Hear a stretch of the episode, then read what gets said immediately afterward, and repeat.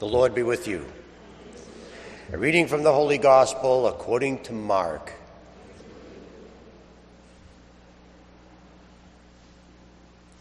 The apostles gathered together with Jesus and reported all they had done and taught. He said to them, "Come away by yourselves to a deserted place and rest a while." People were coming and going in great numbers, and they had no opportunity even to eat. So they went off in the boat by themselves to a deserted place. People saw them leaving, and many came to know about it. They hastened there on foot from all the towns and arrived at the place before them. When he disembarked and saw the vast crowd, his heart was moved with pity for them, for they were like sheep without a shepherd. And he began to teach them many things.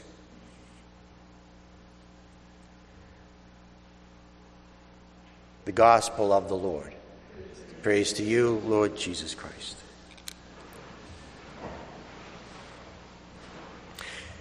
Last year I took an online course on leadership. And one of the tasks of the course was to take a survey to evaluate our skill in this area. So I took the survey and I didn't do so well.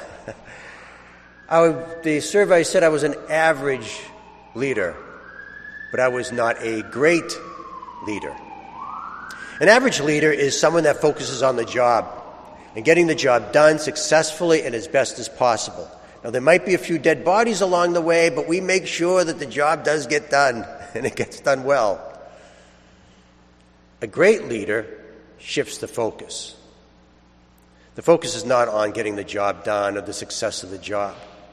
For a great leader, the focus and the most important thing are the people that are helping you get the job done, trying to bring out the best of that person. Are they happy doing their job with you? Are they feel successful? Are they engaged, energized? Do they feel grateful? Are they, are they, do they feel the gratitude from you? Are they valued? See, a great leader will bring out the best in somebody and, and help them realize their full potential. Now, the reason I say this is because in the first reading, Jeremiah is not happy with the leadership in Israel, the kings. The reason why is because their focus is on themselves. They want bigger gardens. They want bigger palaces. They want to expand the border, bigger armies. And as a result of that, the people are kind of drifting away from God and from each other. So God turned around to Jeremiah and says, I promise, I promise you, I will send you great leaders.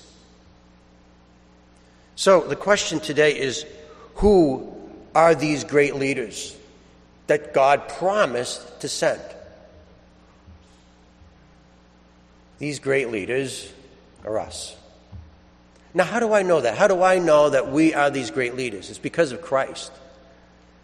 Christ came to give us everything we need to become great leaders. Taught us how patience and kindness and mercy, being slow to anger, compassion, gave us everything that we need to help people realize their full potential. My father went fishing and bumped into a friend, and the friend said to my father, he says, I brought my grandson fishing. He hasn't caught a thing all day, nothing. Can you help him out? My father happens to be a really good fisherman, so my father...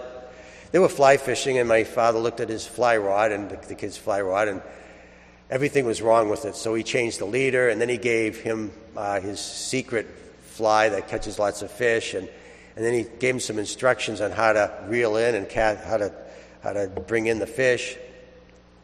And so inside the clubhouse, my father and uh, the grandfather watched through the picture window. The kid cast, making three casts and catching three very large, beautiful rainbow trout. Needless to say, the kid was really happy. He was thrilled. Well, a few days later, the I bumped into the grandfather, and he told me the story. He told me what happened. And then he said to me, he says, you know something, you're very lucky. Your father is a very special person. You're very blessed to have him as a father. And I said to him, I know. That's why we're best friends.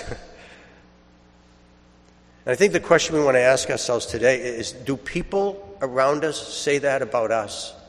Do they say, I am lucky, I am blessed to have you in my life?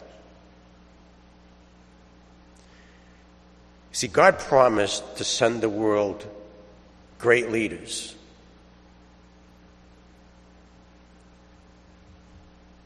And God is always good on his promise. He meant us. We're the answer to that promise. We're the leaders of other people, that we have everything, everything it takes to help people realize their full potential, bring the best out of people.